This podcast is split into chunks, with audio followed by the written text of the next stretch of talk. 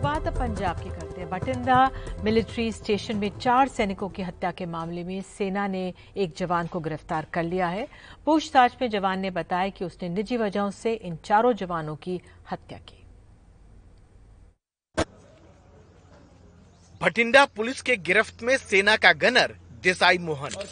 Police के मुताबिक 12 अप्रैल को देसाई ने निजी रंजिश की वजह से अपने चार सहयोगियों की हत्या कर दी। हत्या को उसने सुबह साढ़े चार बजे अंजाम दिया जब उसके साथी सो रहे थे ਕੱਲ ਸਾਨੂੰ ਇੱਕ ਬ੍ਰੇਕ ਬ੍ਰੇਕ ਥਰੂ ਮਿਲਿਆ ਜਦੋਂ ਆਪਾਂ ਕੁਝ ਇੱਕ ਬੰਦਿਆਂ ਨੂੰ ਸ਼ੱਕ ਦੇ ਆਧਾਰ ਤੇ ਪੁੱਛਗਿੱਛ ਵਾਸਤੇ ਆਪਣੇ ਕੋਲ ਬੁਲਾਇਆ कल हमें एक ब्रेक थ्रू मिला था शक के आधार पर एक व्यक्ति को पूछताछ के लिए बुलाया था पूछताछ में उसके बयान में बार बार फर्क आया था जब कड़ाई से पूछताछ की तो उसने माना कि जो चार जवानों को मारा गया है वो उसके द्वारा ही मारा गया है उसने सारे हथियार चोरी किए थे उसने ऐसा इसलिए किया क्योंकि उसकी, उसके साथ कुछ निजी दुश्मनी थी और वो उसे मौत के घाट उतारना चाहता था।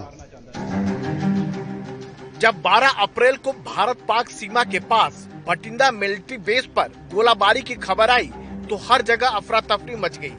सेना और पुलिस को आरोपी जवान ने गुमराह करने की कोशिश की। उसने बताया कि कुर्ता पैजामा पहने दो नकाबपोशों को उसने देखा।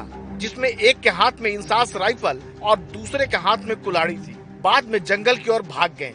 तलाशी अभियान में ऐसा कुछ नहीं नज़र आया। मारे गए जवानों के शरीर पर कुल्हाड़ी के चोट के निशान नहीं मिले। सीसीटीवी में भी कोई संदिग्ध नहीं दिखा।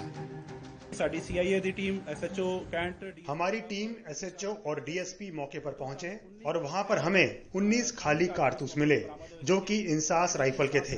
उसके बाद ये भी साफ़ हो गया था कि जो इंसास राइफल चोरी हुई थी, वो ही इसमें इस्तेमाल हुई है। सेना ने अपने बयान में कहा कि वह अनुशासनहीनता के ऐसे कृत्यों को कतई बर्दाश्त नहीं करेगी। दोषियों को कानून के हिसाब से सजा दी जाएगी। मामला मिलिट्री स्टेशन के भीतर चार लोगों की हत्या का है। इसलिए समझना ज़रूरी है कि आखिर ऐसी कौन सी निजी रंजिश रही, जिससे देसाई मोहन ने चार लोगों को मार डाला। शायद और पूछताछ हो तो इस वारदात का पूरा सच सामने आ पाए। नई दिल्ली में कैमरामैन अशोक महाले के साथ राजीव रंजन, एनडीटीवी इंडिया।